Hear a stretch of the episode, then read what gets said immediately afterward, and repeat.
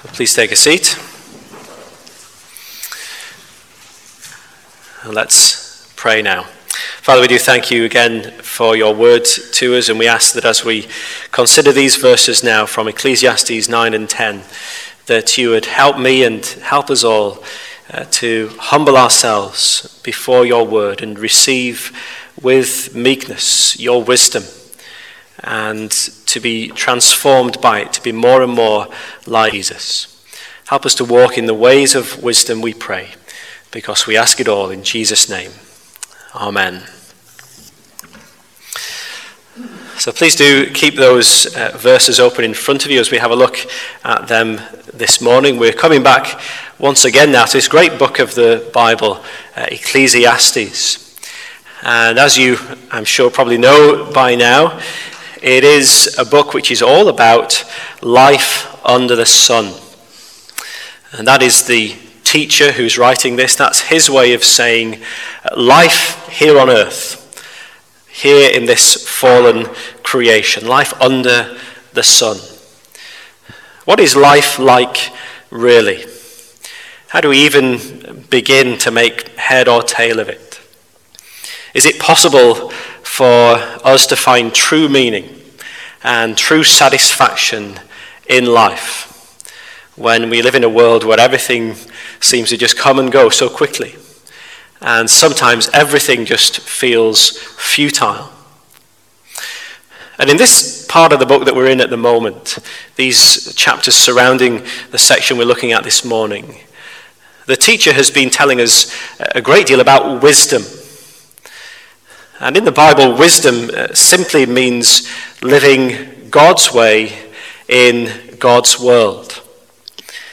The opposite of wisdom in the Bible is folly, foolishness. And in the Bible, to be foolish doesn't mean that you're stupid, doesn't mean that you're unintelligent, doesn't mean that you have a below average IQ. Rather, in the Bible, to be foolish is the opposite of living God's way in God's world. It means trying to put God out of the picture and trying to live your way in God's world. Trying to live as if God just isn't there. Living as if you're the center of the world and you set the rules for your own life. And in this section that we're looking at this morning, the teacher wants us to see why we should pursue wisdom and why we should shun folly. And there is only really one main point to what he's saying to us here, and everything else really is just an application that, that flows out of it. And the main point is simply this wisdom is better than might. Wisdom is better than might. And to convince us of that main point, Uh, the teacher begins with this little story, doesn't he, which sets the scene for us. Maybe it's a, a parable, a story that he made up to make his point.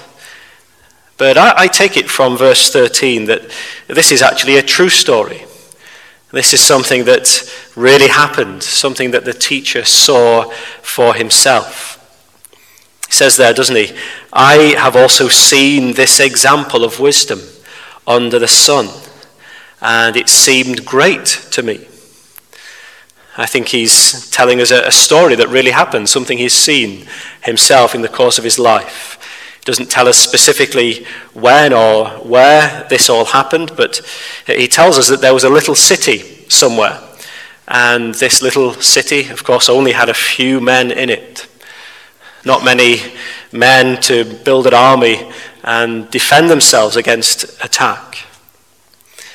And one day, a great and powerful king came against this city with his huge army.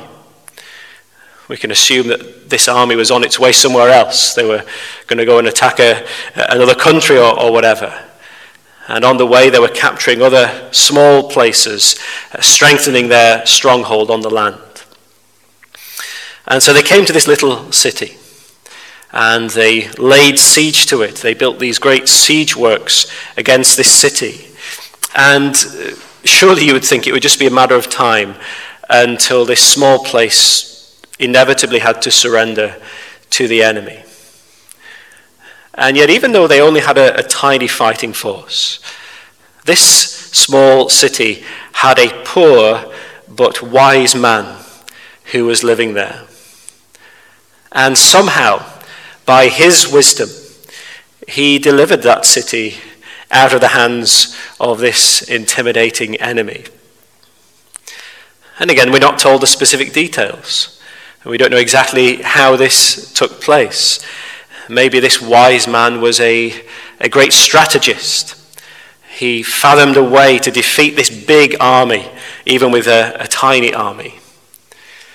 Or maybe he was a, an expert negotiator. Uh, by his wisdom, he was able to come to terms with this powerful king, uh, find a way for his city to live in peace.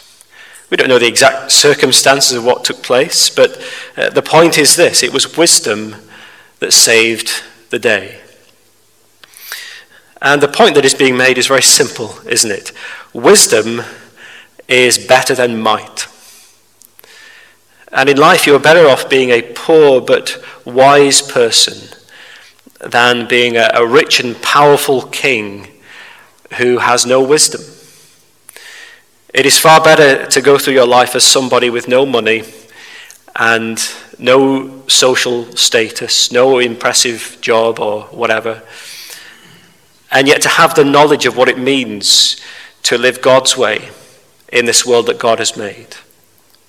It is better to live like that than to be rich and powerful and to have everything that you want and yet think that you can live your own way in the world that God has made. Wisdom, you see, is better than might. And so we've been told here, aren't we? Prize wisdom above all else. Prize wisdom above worldly status, above worldly success and worldly influence. Proverbs chapter 4 tells us get wisdom, get insight. Do not forget, and do not turn away from the words of my mouth. Do not forsake her, that is, do not forsake wisdom, and she will keep you. Love her, and she will guard you. The beginning of wisdom is this get wisdom, and whatever you get, get insight. Prize her highly, and she will exalt you. She will honor you if you embrace her. She will place a garland on your head. She will bestow on you a beautiful crown. And having made that main point, that wisdom is better than might, the teacher wants to then unpack this a little bit more. He wants us to give the full picture here. And in the next few verses, he's going to do three things. Firstly, he's going to give us a reality check. And then he's going to give us a warning. And then he's going to give us a motivation. So, to start with, let's see the, the reality check, which we find in verses uh, 15 and 16. And the reality check is this that wisdom is often despised. That's verses 15 and 16 of, of chapter 9. Wisdom is often despised. And this story continues, doesn't it? Uh, by the wisdom of that poor, wise man, this little city had been rescued wonderfully from this huge invading army. And so, what do you think the town did with this poor, wise man who had rescued them? How will the, the story turn out? Well, you'd expect, wouldn't you, that this little city, this town, would celebrate this man. Maybe they would bestow upon him some special honor in recognition of his wisdom how this man's wisdom brought safety to all the citizens of that city. Uh, maybe they'd even make him their mayor. Uh, they would look to him to lead their city in the future. And sadly, that is not what happened. Far from it. Look at what the teacher says next. He says, Yet, no one remembered that poor man. But I say that wisdom is better than might, though the poor man's wisdom is despised and his words are not heard. He was the hero, and yet his city just forgot about him. And indeed, they despised his wisdom. They just wouldn't listen to him in the future, no matter what he had done for them in the past. And the teacher is giving us this reality check. Do you see? He has shown us that wisdom is better than might. And the reality check is that very often in this world, that wisdom is despised. And you know it yourself as a, a, Christian, don't you? You try and live your life by God's wisdom. As a follower of Jesus, you're seeking to live your life God's way in God's world. And you're seeking to do that in your workplace and in your school or college and in your family and in your neighborhood and what happens when you try and live that way? Do, do, those around you, everyone around you in that workplace or whatever, do they praise you for living this way? Well, occasionally that might be the case, but very often, that godly wisdom by which you seek to live is despised. And people say to you, What's wrong with you? Why are you Christians all so weird? Why won't you work on a Sunday? Why won't you get drunk at the weekend? Why won't you have sex until you've got married? How come you just want to read the Bible and you want to pray and you want to go to church? What's wrong with you living that way? It's true, isn't it? The teacher says, Know this wisdom is better than might. But very often the reality is that wisdom is despised in the world in which we live.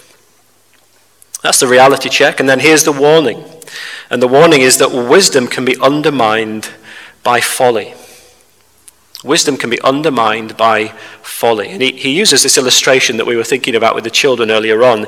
Uh, just imagine for a moment that it, it's your wedding anniversary coming up and uh, you want to buy some perfume or some Davidoff cool water uh, for y- your spouse. And uh, you go to the expensive shop where you can buy these things or duty free next time you're at the airport, wherever you may buy these things uh, from.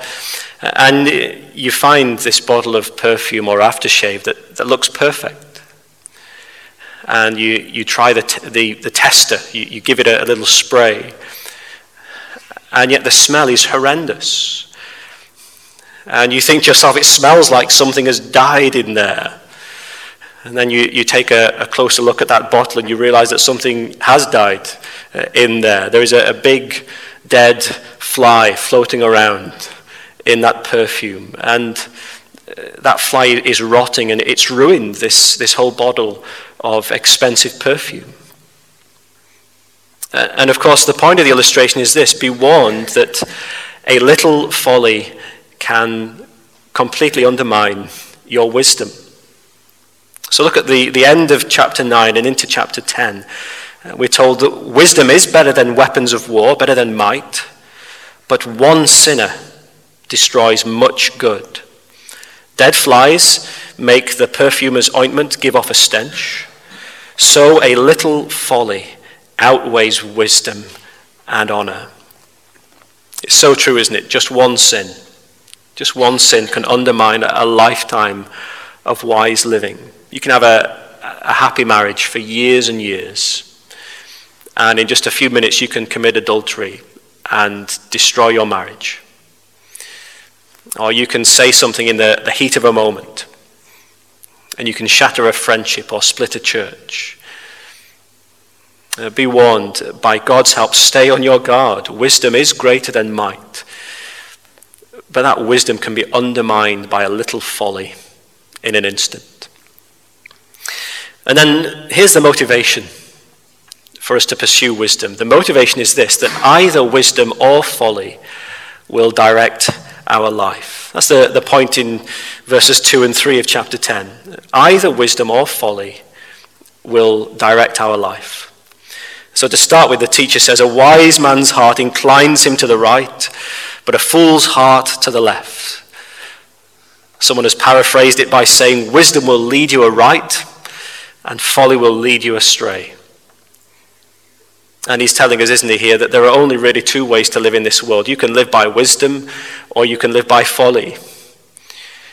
You can submit yourself to living God's way, that is, by repenting of your sin, trusting in Jesus, following him as your Lord. Or you can keep living your own way. And you can act as if God isn't there and as if you're the master of your fate. You're the captain of your soul. It's either wisdom or folly we're being told here. And whichever you pursue, it will set the direction of your life. It will set you off on a trajectory either towards godly living or towards futile, foolish, sinful living. And verse 3 gives us a, a, little picture of what the foolish person's life looks like. It says that even when the fool walks on the road, he lacks sense, and he says to everyone that he is a fool. And the point is that in the end, foolishness will so come to dictate your life that there will be no way of disguising the fact that you are a fool. Even when he's doing something as simple as just walking down the street, people know this is a fool. And every time that he opens his mouth, which, as we're going to see later on, he does very often, the words that come out demonstrate the foolishness of that person's heart and mind. And so here is your motivation to pursue wisdom. Because either wisdom or folly will direct your life. And so choose wisdom. Whatever you get, get wisdom. Come to Jesus in repentance and faith. Take his yoke upon you. Learn from him. Because in him are found all the treasures of wisdom which will direct your life. And then the rest of the chapter, from verse 4 through to the end, simply applies all of this to various different areas of life. And you see, the teacher wants us to show us in some very practical ways what it's going to look like to be someone who turns away from folly and instead pursues wisdom. And notice he's got three different areas of life that he wants to show us. We're going to look at each one just very briefly this morning. And the first is that you need wisdom in your work. You, you need wisdom in your work. That's what we see in verses 8 to 11. And in those verses, the teacher, you see, describes a whole variety of different jobs, occupations that people might do. They're mostly forms of manual labor. And what they all have in common is that if you just charge on ahead in these pursuits without applying wisdom, you're going to end up getting hurt in the end. If you think it's all about might, not about wisdom, in your work you're going to get hurt in the end. Wisdom is better than might. And so he says to us, He who digs a pit will fall into it. A serpent will bite him who breaks through a wall. He who quarries stones is hurt by them. He who splits logs is endangered by them. Now, I know that not many of us do these kind of things in our work today, at least not very often. But you get the point of what is being said here, don't you? The point is that whatever you do for your daily work, whether that's in the workplace or at home or whatever else, if you try and work in such a way that you just charge on ahead without applying wisdom to the way that you conduct yourself in that work, then your work is going to be self defeating in the end. It's going to be to your own hurt sooner or later. You need wisdom in your work. And verses 10 and 11 take that point a little bit further. And both of those verses show us that not only do you need wisdom in your work, but also you need wisdom at the outset of your work, not just as an afterthought sometime later on. So in verse 10, uh, the picture is this trying to start your work with a, without applying wisdom first is like trying to cut things without sharpening your knife first. And of course, the work just ends up being so much more tiring. You need to start by sharpening the edge, and then your work becomes more productive, more rewarding. And in a similar way, uh, start by applying wisdom. Start by applying wisdom, and your work becomes more productive. Your work becomes more rewarding. And then exactly the same point is made in verse 11, but it's in a, a funnier way. Uh, the, the man in this verse works as a snake charmer. I'm sure none of us do that for our job, but this is what this man does. He's a, a snake charmer. And he goes to the market square and he opens his basket that's, of course, got the snake in it already. And then he, he sets this basket down and he, he goes over and puts his, his money box on the ground. He, he hopes that the punters are going to throw their coins in when they see him charm this snake. And then he, he gets his, his musical instrument, his pipe out that he's going to use and, and play to, to try and charm the snake, and he, he starts to clean it or tune it or, or whatever. And of course, all the while he's doing this, the, there's the basket with the snake in, with the, the lid off, and uh, the snake has still not been charmed. And unnoticed, the, the snake is now out of the basket. The, the snake has slithered across the, the market square and has bitten somebody on the hand. And that person is, is screaming and shouting about this unruly snake and this careless snake charmer. And ask yourself do you, do you think that this snake charmer is going to make much money that day in the market? Well, of course he won't, will he? Verse 11 says, If the serpent bites before it is charmed, there is no advantage, or literally no profit, no fee to the charmer. You need to charm the snake first, and then your work will be rewarded. And you see, it's the same point, isn't it, as verse 10? Sharpen the blade first, then your work as a woodcutter will be more productive. Charm the serpent first, then your work as a snake charmer will be more profitable. And whatever you do in your work, apply wisdom first. Because as we're told here, wisdom helps one to succeed in whatever our work may be. That's worth asking, isn't it? What does it look like then to apply wisdom to our work? Maybe that question's in your mind. You're thinking, whatever I do for, for my daily work, what does it mean for me to apply wisdom to that? And there are many things we could say to that. Let me mention just three things very, very briefly. Uh, firstly, applying wisdom to your work means being industrious in your work. And that point is made a bit later on in the chapter, verse 18. Through sloth, the roof sinks in, and through indolence, the house leaks. Or we could go to the book of Proverbs and see the same wisdom applied. Proverbs 19, verse 15. Slothfulness casts into a deep sleep and an idle person will suffer hunger. Wisdom means being industrious in your work. And then also, wisdom means being honest in your work, not cheating people in your work. So, Proverbs verse, uh, chapter 11, verse 1 tells us a false balance is an abomination to the Lord, but a just weight is his delight. And then, thirdly, and most importantly, wisdom means being Christ honoring in your work. Whatever you do, being Christ honoring.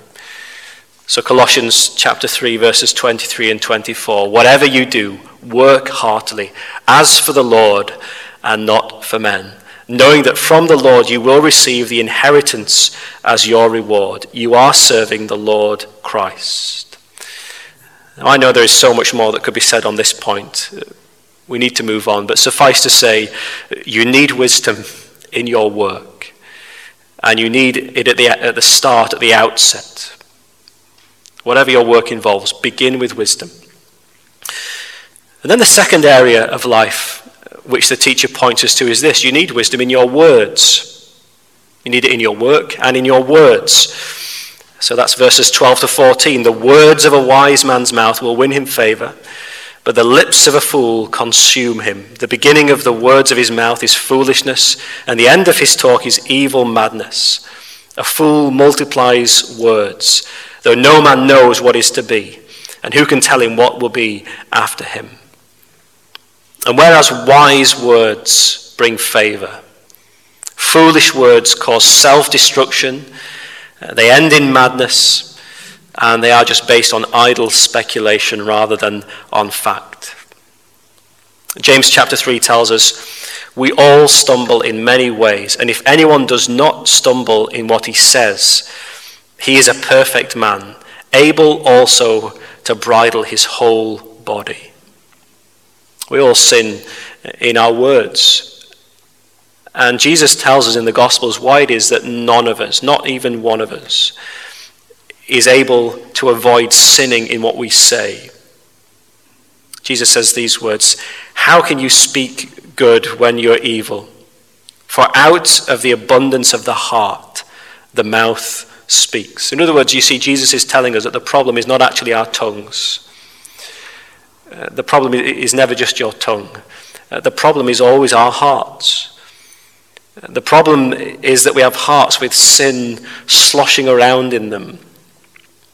And we try and disguise that sin as if it's not really there. And sometimes we do a, a half decent job of that. But from time to time, some of that sin overflows, it spills out.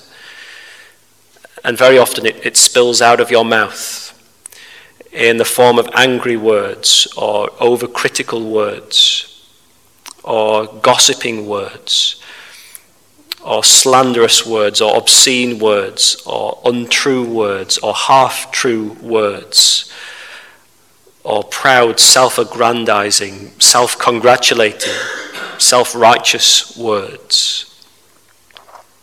What do we need? We need wisdom in our words. We need a heart that has received with meekness the wisdom of Christ and which is being shaped by that wisdom so that out of that heart flows wise words, not foolish words.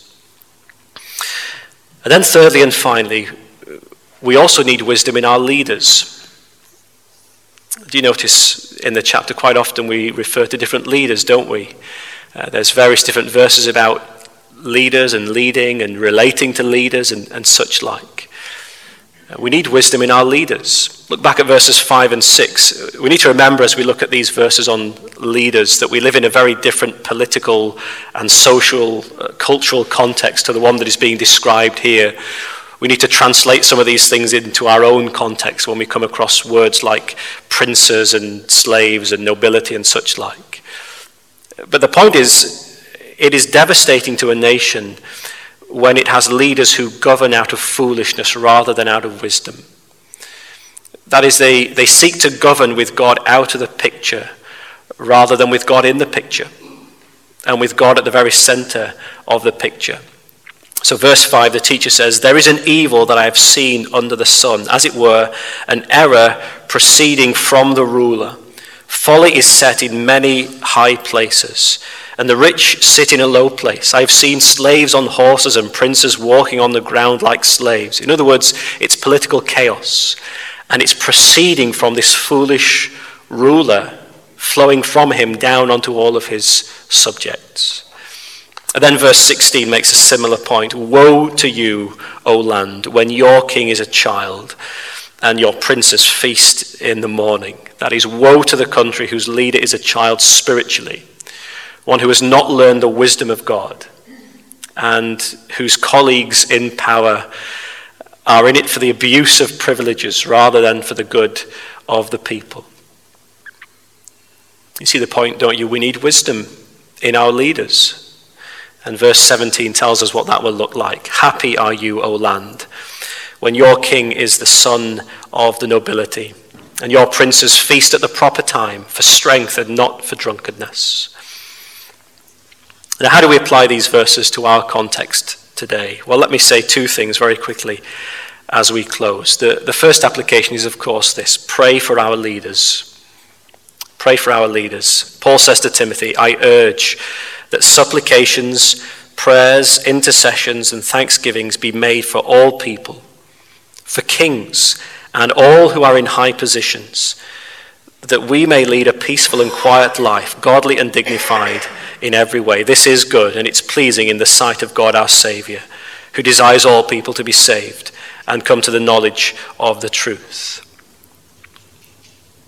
Given the, the political uncertainty amidst which we live today, and of course, as well as that, the very real prospect of changes to abortion legislation here, uh, how much do we need to pray for those in positions of leadership in our society? Pray that they would lead and govern out of a sense of God's wisdom shaping their hearts and their minds and redirecting their decision making in all of these things. As God's word says, pray for our leaders. And then, last of all, we finish with this, of course, look to the King who is wisdom himself. Look to the King who is wisdom himself. And there is an underlying longing in this chapter, isn't there? That there would be a king on the throne who would govern according to the wisdom of God. And under whose rule all of his people would enjoy all of the blessings that flow to them through his perfect reign. And of course, that longing resolves ultimately not in David or Solomon or Josiah or Hezekiah or any other king that has been and gone throughout human history. But that longing for a king who reigns with wisdom resolves only and ultimately in Jesus Christ. He is the king who is wisdom himself. In him are hidden all the treasures of wisdom. And at the end of the day, it is only those who belong to his kingdom by trusting in him who know the blessedness that verse 17 longs for. He's the king who is wisdom himself. Isaiah writes of his reign, of the increase of his government and of peace, there will be no end. On the throne of David and over his kingdom, to establish it and to uphold it with justice and with righteousness from this time forth and forevermore. The zeal of the Lord of hosts will do this. We need wisdom in our leaders, don't we? Look to the King, who is wisdom himself. Let's pray together.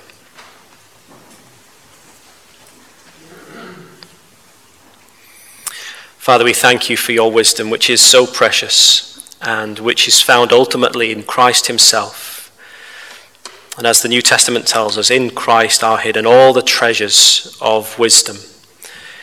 And we've seen this morning how precious that wisdom is. It is better than might, even though so often in this world that wisdom is despised.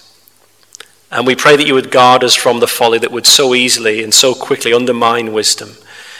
And we pray that you would guide us in your ways. And Father, we pray that you would help us to apply your wisdom to these different areas that we've looked at uh, in the second half of chapter 10. We pray for wisdom in our work, whatever it is we do.